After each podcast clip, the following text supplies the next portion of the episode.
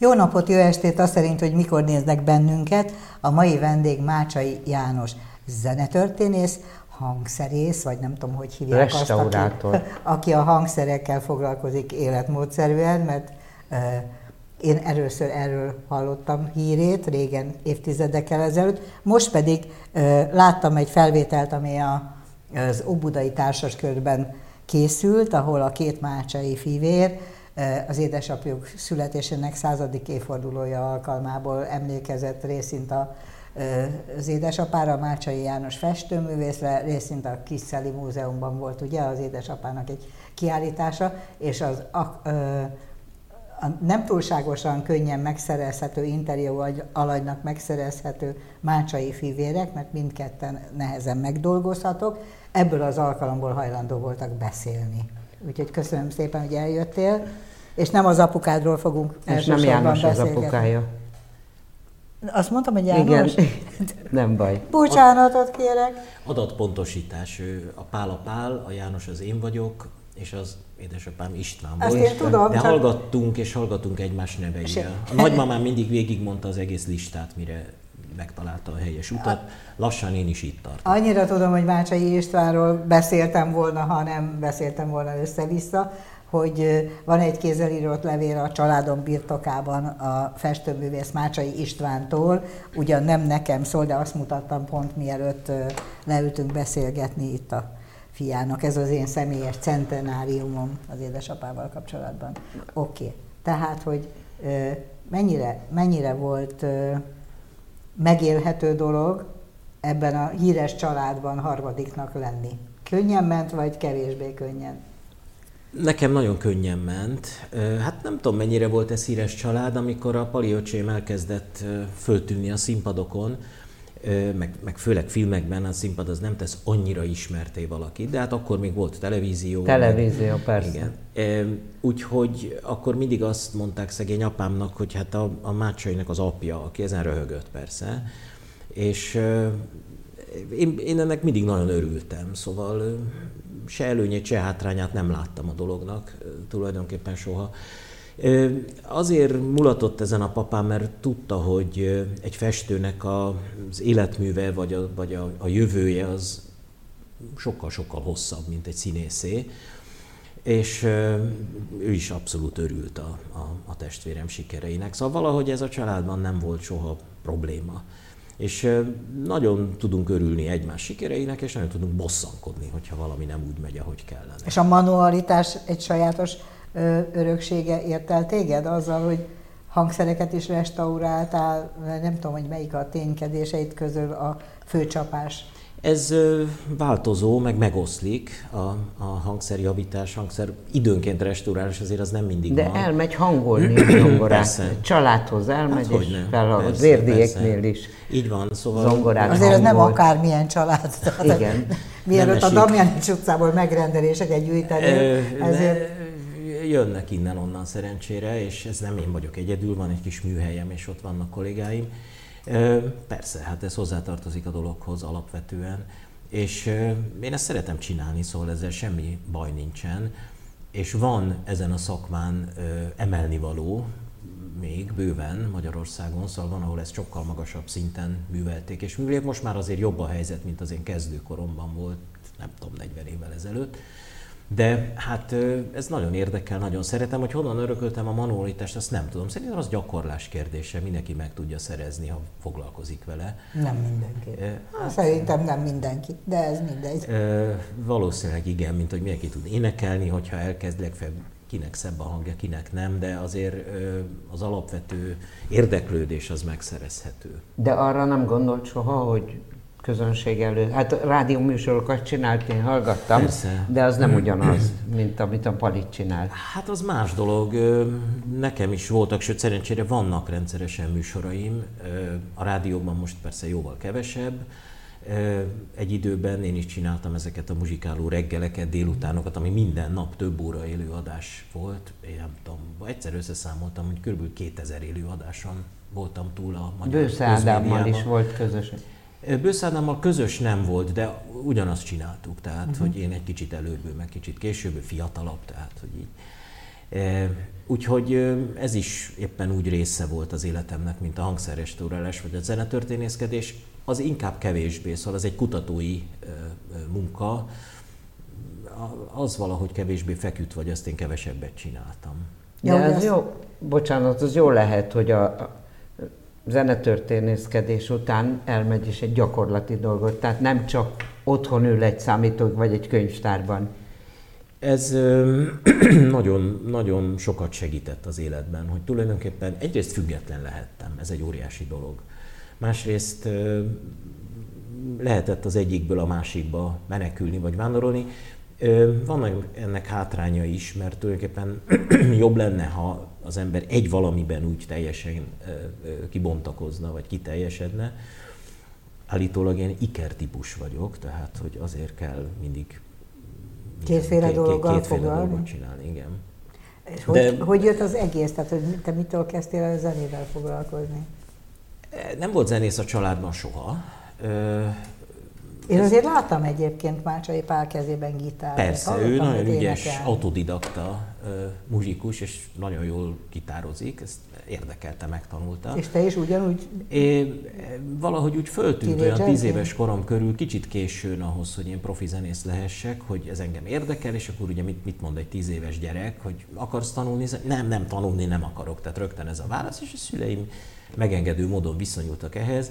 És volt egy ö, csodálatos zongora tanárnő, Hambolkó Edith, aki már sajnos ö, nincsen, egy osztálytársam, iskolai barátomnak a mamája, ö, aki, akikhez én mindig jártam föl, és kértem, hogy zongorázzon, meg mutasson ezt, meg azt, és olyan 12 éves lehettem, amikor egyszer a zongorára csapott, és azt mondta, ebből elég volt, tessék jönni tanulni. És akkor elkezdett ő tanítani, mindenféle iskolai kereten kívül, és ez ment egészen a gimnáziumig, tehát hogy két évig körülbelül, és aztán leadott egy másik tanárnak, és ebből végül zeneakadémia lett, tehát hogy nem zongorista szakon természetesen, hanem a zenetudományi szakon, úgyhogy így, így jött ez a dolog. Lehetett volna ez zongorista szak akkor, hogyha te ezt idejébe kezded négy hát, évesen? Talán igen, de hát... Doktoria is. Doktoria doktorim is. nincsen, azt nem írtam meg a dolgozatot, mint ahogy sok kortársam sem, mert azért az egy nagyon nagy falatszal, ahhoz két évre el kéne vonulni és semmi más nem csinálni. Ezt pont a zongora műhely miatt nem engedhettem meg magamnak, mert az egy felelősség is a többi kollégával együtt dolgozni, meg hát vannak nagy intézményeket, amiket ellát, intézmények, amiket ellátunk, MIPA, mit tudom én, mindenfélék, szóval kisebbek is. Tehát, hogy ott napi jelenlétre van szükség, és hát ez kimaradt, hát Istenem. És mire volt az ambíciót, hogy te zenetörténész leszel, vagy hogy a legjobb zongora műhelyed lesz, vagy hogy a legjobb... Igen, ez felmerült, hogy akkor most a... Igen, szóval van ez a legjobb... Mi ez az iker, ikerségből? Melyik, melyik volt, ami dominál? Egyik sem, én mindkettőt ugyanolyan komolyan csinálni igyekszem, vagy igyekszem csinálni nem, nem tudom eldönteni, hogy melyik a fontosabb. De hogy találtad ki, hogy egyébként pedig magával a hangszerrel is akarsz foglalkozni? Ez is érdekel. Ez tulajdonképpen véletlenül jött, hát annak idején ugye 1977-ben, 78-ban az a rém fenyegette a fiatal fiúkat, hogy elviszik őket katonának. Aha. És a Zeneakadémián nem indult minden évben zenetudományi szak, és hát addig is kell valamit csinálni, azon kívül pedig ez egy nagyon komoly felkészülést igénylő szak volt. Szóval én erre négy évig készültem, mert ugye nem végeztem konzit, meg nem voltak ilyen, meg kellett tanulni az összhangzattant, a szolfést, meg kell tanulni bizonyos fokig zongorázni, ott kellett írni egy kb. 50-60 oldalas dolgozatot felvételi dolgozatként. Tehát a belépő volt az, ami más szakokon a diploma körülbelül, és ez a halhatatlan Kró Györgynek köszönhető, aki ezt nagyon komolyan vette és tényleg én azt hiszem, hogy akiket akkor fölvettek és bekerültek, azok nagyon komoly szakemberekké váltak, még akkor is, ha nem mindenki gyakorló zenetörténész, meg nem mindenki maradt ebben a szakmában, de azért ez egy, ez egy kemény stúdium És volt. miért nem egy akadémiai karrier volt, ami a szemed előtt lebegett? Tehát, hogy miért nem arra fókuszáltál? Talán mert nem volt elég drive bennem ebben az ügyben, hogy úgy mondjam, szóval nem nagyon érdekeltek engem a fokozatok, meg a nem tudom micsoda, meg, meg nyilván alkati kérdés, hogy amikor ugye beindulhatott volna ez az akadémiai karrier, akkor elindult a tévézés, rádiózás, oda valahogy nagyon hívtak, és akkor azt sokat csináltam. Meg közben Azért az hozzátartozik Magyarországon, hogy az akadémiai karrier az abból is áll, hogy az ember lemond az életszínvonal egy jelentős részéről, és akkor már volt két gyereke, meg kellett őket tartani, stb. stb. Hát Nyilván, ha sokkal mélyebben érdekel valamilyen zenetörténeti uh-huh. téma, amiben az ember beleássa magát, akkor más az út, de hát valahogy... De Kró György is együtt csinálta egyébként. Ő is mindent együtt csinált, igen. igen. Tehát, Otthon úgy nőttettek fel, hogy láttátok a papátokat festeni, láttátok igen. a képeit. Ez hogy hatott rátok? A, a, a saját tevékenységetekben? Hát ő nem egy iker volt, mert ő aztán minden, minden mást kizárt az életéből. Persze szakmán belül, tehát például fotózott, filmezett, most ezen a kiállításon lehetett ilyesféle munkáit is látni, amit eddig soha.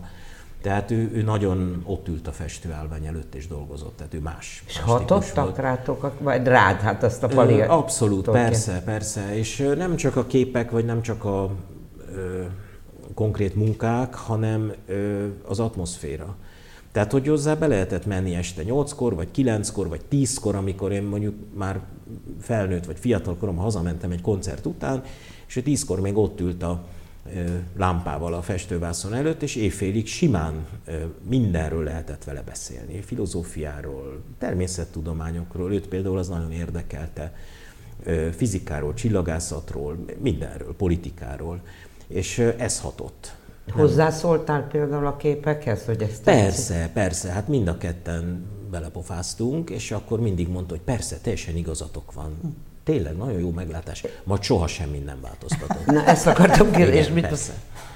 Hát ez természetes dolog. De ugyanez viszont is megvolt, mert amikor... Könnyű ő... dolgotok volt, édesapátok a hiperrealista festészetet űzött, úgyhogy látszólag. értelmezni, igen, igen látszólag. Igen. Voltak éppen szürreális. Hát azt volt, majd mindjárt erre válaszolok. Nem? Csak azt akarom elmesélni, hogy ő is nagy színház rajongó volt, látogató volt, olvasott, stb. stb. És természetesen mindent megnézett, amit az öcsém csinált. Elment a színházba, hosszú részletes elemzéseket tartott a Palinak arról, hogy mit kéne másképp, a Pali mindig bologatott, majd soha semmiben nem. Na, hát apja, fia. Tehát ez teljesen rendben van, hát szuverén módon kell Ezért választottál valamit, amiben nincs beledumálás tulajdonképpen. Igen, ebben nem, ebben nem tudott beleszólni szerencsére. Hogy milyen az izmus, amit ő művelt, azt nem tudom, mert ő ezeket mindig hárította, hogy nincs ilyen, hogy ő ilyen izmus, olyan izmus mindig azt mondta, hogy Panónia utcai realizmus, és mérhetetlenül nem érdekelték ezek az elméleti dolgok. Úgyhogy Hát néha tényleg szürreális volt, de nagy realista Hát amikor a gangon, a bérház gangján sétál egy oroszlánnal Igen, egy nő, vagy az az igazság, hát és az, most ez a kiállítás ezt hozta föl tanul... Nem. Nem? Ezt írja a naplójában, egyébként fantasztikusan írt, több mint négyezer oldal szöveg maradt fönn, és ebből az oroszlán képről is most olvastam, hogy ez nem szürrealizmus, hogy tehát annyira festői volt a kiindulás mindig, a látvány, a kompozíció, a színarányok, a nem tudom, ilyesmik, hogy egyáltalán nem érdekelte ez, a, ez az elméleti rendszer, sőt kifejezetten ellenséges volt ezekkel szemben. Lehet, hogy innen jön az, hogy vele szemben meg az elméleti emberek voltak ellenségesek. Valahogy ez úgy van, én ezt a zenéből tudom, hogy az ember egy bizonyos kiképzés után, összhangzottan szolfés, stb. stb. Meg ha életében megpróbálkozik rendesen eljátszani egy Mozart szonátatételt, meg pláne nehezebb dolgokat, mondjuk egy Chopin etüdöt elkezd megtanulni, akkor mindjárt kisebb lesz az arca. Tehát tulajdonképpen innen is van bennem valami távolságtartás az elméleti emberekkel szemben. Minél öregebb vagyok, annál inkább.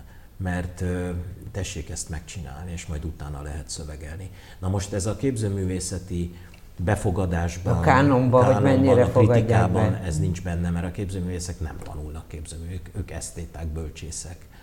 És hát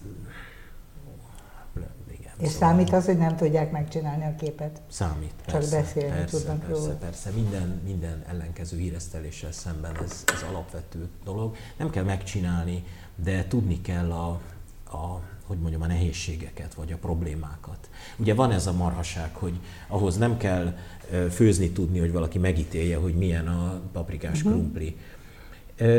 Nem kell főzni tudni, de ha, ha nyilvánosan megítéli, és ezzel foglalkozik hivatásszerűen, és ezért gázsit kap, akkor nem árt, ha tudja, miről beszél. Engem az nagyon érdekel, hogy egyszer csak leültetek a palival, és azt mondtátok, hogy na, akkor most csinálunk egy közönség előtti produkciót a papáról.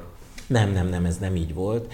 Ez úgy volt, hogy ugye tudtuk, hogy mikor lesz a száz éves évforduló, és azt gondoltuk, hogy ebben az anyagban még nagyon sok tartalék van. És hát ezzel nekem volt szerencsém foglalkozni, már csak a történészi érdeklődés, meg fotók, meg nem tudom, szóval én ezt egy nagyszerű Varga János nevű kollégával szkennelgettem olyan 30 ezer fotót. Varga jó nevű? Nem olyan nem? jó, egy másik egy Varga másik Varga János? Bocsánat, a privatizálása, az a filmarívum vezető. Nem, hát ő egy Varga csodálatos ember, akinek elévülhetetlen érdemei vannak. Például ebben is, mert a filmeket ő, ő segített digitalizálni még 15 évvel ezelőtt. És szóval, hogy engem érdekelt ez az egész anyag túl a papán. És egyszerűen csodákba bukkantam, a leírások, a fotók, a kortörténet, minden. Szóval én, mindent tudok most már a múltról, meg a családról, mert ő ezzel a fajta látás szenvedéllyel, ami neki volt, ami nem csak a, a, a hát ugye kvázi realista képekben nyilvánult meg, hanem a fotókban, a filmekben, tehát egyszerűen vizuálisan akarta megragadni a világot, rögzíteni, és mint egy control copy elmenteni valahogy az utókor számára, és ugyanez a sok-sok-sok szöveg, amit, amit ő megírt, nem is értem, mikor volt erre ideje, és ez nagyon érdekes Szellemes volt. szöveg, mert az a levél, amit én itt szóba hoztam, egy, az is kifejezetten igen, szellemes. Egy, egy jó humorú ember volt, és szellemes volt, és egy keserédes humora volt tulajdonképpen. Na és hát ezt akartuk valahogy bemutatni. És ez hosszú éveken át folyt ez az előkészítő munka, és végül a Kisceli Múzeum és Bénagy Anikó, a kurátor vállalta azt, hogy, hogy na jó, akkor most mutassuk meg. És az a fantasztikus öröm, hogy minden látogatói rekordot megdöntött a, a kiállításot a Kisceli Múzeumban. Hát valamiért ez tetszik az embereknek. Igen, a világ és úgy a fordult, Bodai... hogy ez most már fontos, Igen. ez a látás. A Bodai körben lesz megint A társaskörben ilyen... ott csak megkértek minket, hogy hát ha már ez így van, akkor ott tartsunk erről a kiállításról valami kis ilyen bemutatót. Most az lett a vége, hogy nem lehetett jegyet kapni, gyakorlatilag egy óra alatt el kell Láttam a felvételen, hogy abszolút volt. Most lesz egy újabb est. Hát ez már harmadik, mert valahogy ez a közös produkció, a Mácsai család közös produkciójára hát, levők az emberek. Ülök a palival, és anekdotákat, meg történeteket mesélünk, meg van egy-két kép, amit vetítünk. Hát nagyon megtisztelő, hogy ilyen nagy az érdeklődés, nem számítottunk erre. De hát nyilván ez a pali Mennyire volt divatos az édesapád, amikor ti gyerekek voltatok? Jól éltetek belőle? Tehát el tudtad a képeit? Hát egyáltalán nem volt ez egy igazán jó módú család de meg tudtunk belőle élni, meg mindenre, amire szükség volt, megteremtette a papa a lehetőségeket, tehát hogy a tanulmányoktól kezdve a időnkénti utazásokig, stb. stb. Meg, meg tudott belőle élni, és el tudta belőle tartani a családját, szóval ez a szint volt, egy ilyen normál mondjam, akkori szint. magyar értelmiségi szint, minden különösebb vagyon és gazdagság nélkül, de hát ennek nagy ára volt, mert rengeteg eladásra szánt képet is kellett festeni. Volt ennek egy intézményes háttere, a képcsarnok vállalat, uh-huh. az egy szerződést kötött a festőkkel, és heti két képet kellett beadni. Hát ez egy írtózatos mennyiség. Ugye egy évben száz festmény, és akkor maradt még idő 5-6-10 úgymond saját munkára. Panaszkodott is emiatt, hogy ez egy robot. Hát aztán ez... Meg is rendelték, hogy mit akarnak kapni? Nem, nem, ez egy mecenatúra volt tulajdonképpen, tehát hitelbe be kellett adni a képet, kifizették, aztán vagy eladták, vagy nem. Hát tele volt a város Tele volt a raktár, igen. Hát szerencsére az ő képein ugye azt hiszi a néző, hogy látja, hogy mi van, és ezért azt megvették. Tőle. Azt mondtad kint, hogy hamisítják is a képeket. És amikor, Minden képet hamisítanak, nem csak Amikor felbukkan egy ilyen, akkor mit csináltok? Hát én már látom csukott szemmel is, hogy ez eredeti vagy nem, és szerencsére van egy nagy dokumentáció, mert minden képről van fotó, amit ő lekattintott, hogyha kész lett. Így valami. aztán könnyen lehet hát ellenőrizni, hogy eredeti. Igen. De Nálad otthon van föl. Mácsai? Kevés, nagyon kevés. Hát a családban kevés maradt lévén, ő profi, ugye, és eladta a képeit, meg galériák, meg külföld, meg képtárak. Hát gyűjtők, gyűjtők vannak, mácsai gyűjtők. Ügynökök hordták szerteszét akkoriban az országban, tehát hogy nem sok.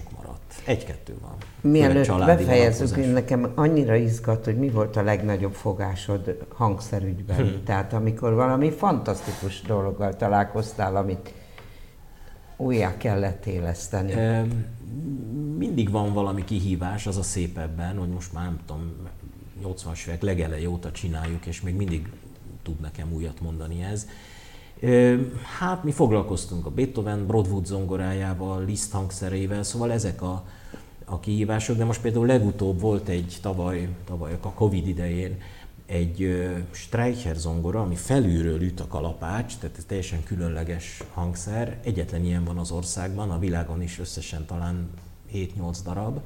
Nem sokat csinált annak idején, 1829-es, és ott van a Martonvásári Beethoven Múzeumban. És Beethoven szegény már nem játszhatott rajta, mert meghalt korábban, mint ahogy ez a zongora épült, de Liszt játszott rajta, bizonyítottan, méghozzá a nagyon nehéz Hammerklavírszonátát játszott el, és ezt hoztuk rendbe most az elmúlt Hát ez egy egyéves munka, az az elmúlt. Ilyenkor aztán mi a sorsa ennek a hangszernek? Hát Mert az, hogy ott áll Martonvásáron, hál' Istennek játszanak be, rajta. Beteszik időnként. az akadémiára, és valaki játszik rajta? Nem, hát ez ott van a múzeumban, a Martonvásári Beethoven Múzeumban, és ott, ott időnként nem túl gyakran, mert azért ezt nem lehet agyonnyúzni ezt a hangszert, de időnként van rajta egy-egy koncert, és remélem lesz is még, mert egy-kettő már volt. Úgyhogy ez a sorsa, de van a Zenetudományi Intézetben, ott van egy nagyon szép hangszergyűjtemény, ott is van három-négy olyan zongora, amit az Azt én láttam 20 év alatt Neked ki a kedvenc zongora előállítód a nagy márkák közül? Hát, van olyan, amelyiket különösen sokra tartasz? Vagy... A régiek vagy az újak, mert hát ugye ez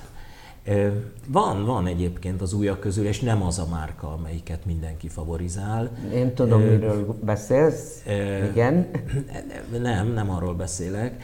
Nem, ezek külföldi nagy márkák, és hát miért nem mondjam ki, ez nem a reklámhely, mert úgyse Nem, vesz szerintem senki. itt nem vesznek ilyen. Én például a Bechstein, újabb Bechstein zongorákat nagyon szeretem, tehát adnék érte két Steinway-t, mert hogy annyival gazdagabb a hangzása, a mechanika az nagyjából egyforma minden zongorában ma már, mert szinte szabvány. De a hangzás az egy nagyon érdekes és nagyon szubjektív dolog. Nekem ez borzasztóan tetszik, és, és nagyon szeretem. Hát mondjuk, ha kellett valamit mondani, akkor ezt tudnám. És a földről is keresnek? Hogy Régebben sok, sok munka volt külföld felé, mostanában valahogy nem annyira, de hát ez nyilván az én időhiányom is, szóval nem, tartottam ezeket a kapcsolatokat annyira melegen. Otthon van zongorád van, saját? persze, persze, persze. És Steinway? Az egy, nem, az egy Bestein, teljesen véletlenül. Ja, hát tehát, amit nem szeretsz, ezért, azt tartod igen. ezek szerint? Nem, nem ezért, hanem az véletlenül. Ezek árban egyébként egy 30 formák? éve. Hát a nagy koncertzongorák igen, mert ezek ugye nagyítóval figyelik egymás árait, és 3 euró eltérés van. Az egyik 150 ezer, a másik kettővel több, szóval tehát ezek nagyon drága dolgok. Nem, nekem egy öreg, száz évnél is jóval öregebb mesternem van, tök véletlenül egyébként. És hát a Mert nem tudtál ellenállni neki?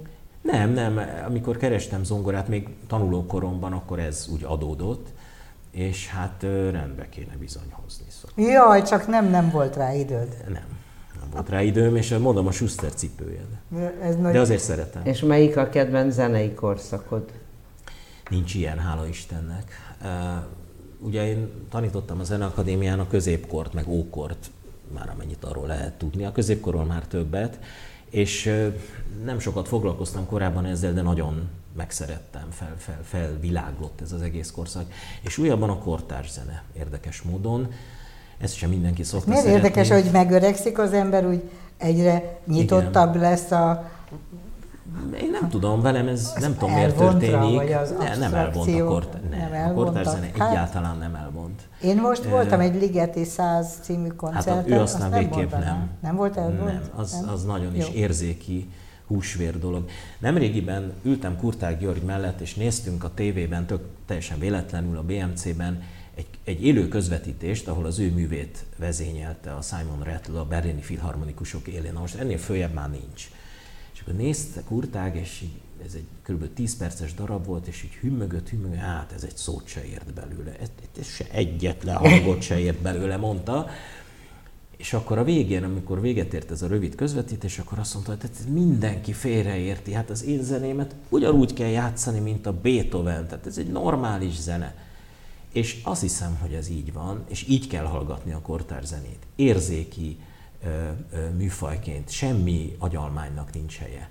És ettől lehet elkezdeni élvezni. Hát a Ligeti erre különösen alkalmas. Nem mindenki alkalmas egyébként arra, tehát hogy egy átlag járókelő, aki egyébként nem teljesen érzéketlen a zene iránt, és el eljárogat koncertre önként és pénzért, az nem biztos, hogy minden korszakot illetve ugye a, legú, a legújabb kori, eh, a kortárs zenének az élvezetének át tudja magát adni, ez nem automatizmus, hidd el. Nem automatizmus, de azért van, mert egyrészt rosszul vannak tanítva, vagy nincsenek Igen? egyáltalán. Nincsenek Persze. tanítva. Inkább az utóbbi. Nincsenek tanítva, másrészt pedig azért a kortárs zenében nem minden ligeti, tehát hogy én többször kipróbáltam középiskolás tanítványokkal, ligetitől kezdtem a zenetörténetet visszafele elképesztően működik. Sokkal jobban érdekli a fiatalokat, mint mondjuk Schubert. Nem vicc. Rosszul van az egész tanítva természetesen, mint annyi minden. Hát, ha egyáltalán tanítják. Hát, ha tanítják. Nem tudom, szerintem Bartókig tanítják maximum, tehát hogy... hogy Őt is rosszul nem... tanítják, mindenkit. Tehát az általános zenetörténet oktatás ma az iskolákban katasztrófa.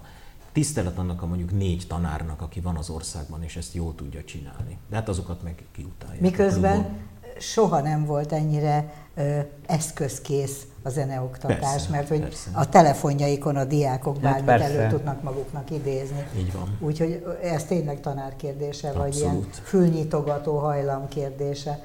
Azt akartam volna még gyorsan megbeszélni, hogy nem megbeszélni, megkérdezni az előbb, hogy az ókorban is volt valami lenyomata a zenének, mert hát, hogy én erről nem hallottam. Abszolút, főleg hangszerek vannak, meg, vagy hangszer maradványok, inkább azt mondanám. Ilyen pengetős izék? leírások, hát mindenféle volt, fúvós, pengetős, még billentyűs is, ha úgy veszük, persze nem az a klaviatúra, mint ma Hát gondoljunk az akvinkumi víziorgonára, hát az ott van, az de bocsánat, megnézhető. Nem jutott eszembe az akvinkumi víziorgona. De az ókori zenéből már, már 3-4 ezer évvel ezelőttről vannak konkrét, csodálatos hangszerelben, hárfák úrból, sumér hárfák maradtak fönn, stb. stb. Sokat lehet róla tudni, és amit nem szoktak tudni, hogy a görög zenében ott egy abszolút konkrét, ma is megfejthető, átírható hangjegyírás létezett. Más ókori Tényleg? ilyesmiről nem tudunk, de a görög zenében volt ilyen. Az a probléma, hogy kevés töredék maradt, 60-70 De képen töredék. maradt valami, ami. Hát képen rengeteg ábrázolás van, az utolsó milliméterig ismerjük a, És a azt a pici töredéket lehet játszani? Azt le lehet játszani, és ma már vannak a és egy dallam kijön valami Abszolút kijön, persze, dallam persze, belőle? persze, meg lehet hallgatni a youtube csak kell az autenticitást figyelni, hogy melyik a feldolgozás, meg még az autentikus, ezt nem olyan könnyű megtalálni, de van. És abszolút tudjuk, hogy az hogy hangzott.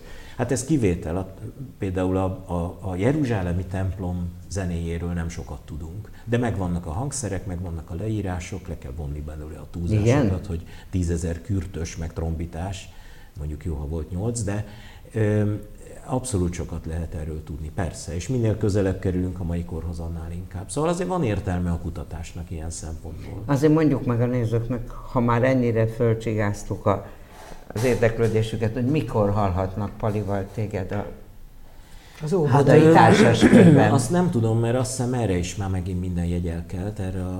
akkor, akkor ne csinálj. Ne, ne menjenek. Ne menjenek, tényleg nekem sincs. A kulturális nem. termék megjelenítésnek semmi értelme nincs. Mert, de talán fölveszik, a és akkor elkelt. felkerül nyilván valami. Fölveszik? Megoszt... Hát nyilván, és akkor fölkerül valami megosztó hát Egyszer már fölkerült, mert hiszen tegnap azt néztem. Hát ne, nem tudom, és akkor majd bosszankodom, hogy az egészet beszéltünk. Nem az egészet láttam, szerintem én egy ilyen 20 perces egységet láttam. Igen. Nem tudom, sajnos nincs ebből több, és, és már erre is minden jegy el kell, de hát meg lehet... De az az jó érzés lehet, hogy ekkora az érdeklődés irántatok. Jó érzés, abszolút jó érzés. Különös tekintet. Hát nem irántunk, hanem a papa, papa iránt. Hát jó, persze. de hát nyilván alapjáraton a papa iránt, de az, hogy ti beszéltek róla, az Hát mi csak számít. a hírvívő csatorna vagyunk, a vívő frekvencia, őt kell nézni. Egy dolgot még ugyan minden idő lejár, de mindenképpen meg akartam kérdezni, hogy mi tanítottunk egy helyen a Színművészeti Egyetemen. Ó, igen. És hogy az a tanítás az neked élvezetet okozott? Mert csak... Abszolút. Abszolút, az nagyon-nagyon jó élmény volt. Én zenetörténetet tanítottam ott Petrovics Emil után, és a az ottani Petrovics ö, ö, hallgatók, akik hozzájártak, azok fantasztikus zenekedvelőkké váltak. És imádták az emlőt, imádták, azt én tudom, és, visszajárt Fehér Gyuri, az igen, igen, tehát haláláig visszajárt. Csodálatos zenetörténet órákat tartott, tehát amikor meghalt, akkor én ezt előrököltem, ezt a ö, lehetőséget egy pár évig, mert éppen az ottani tanárnő elment szülni, és hát ott van a lemezkészlete, stb. stb., amiket ő tanított, és egy csodálatos válogatás, és én ezt nagyon élveztem addig a pár évig, amíg ezt ott csináltam, és a hallgatók is 15-20 év után mondták, hogy hát azért koncerten találkozom például volt hallgatók, hát mm. azért jövök, mert, mert, mert akkor annyira nagy érdeklődést keltett ez a dolog. Szóval szerintem kulcskérdés a tanítás. Kulcskérdés, és én igyekeztem azért a képzőművészeti egyetemen is, évekig voltak kurzusok, színművészetén is, tehát azért a művészek vagy művész palánták érdeklődnek azért valamennyire. Csak itt is meg kell próbálni elég lelkesen, intenzíven és nagyon megválogatva, hogy mit tanít az ember. Soha nem szabad hallgatni semmilyen tantervre, ez a lényege. Köszönjük szépen, hogy itt voltál. És mi lesz jövő héten? Hát a jövő héten már felvettük a Kornis Péter. Jaj, akkor jövő héten nézzék meg Kornis Péter fotóművészt és köszönjük a figyelmet, és köszönjük, hogy itt voltál. Én is köszönöm. A Viszontlátásra! Beszélgetést.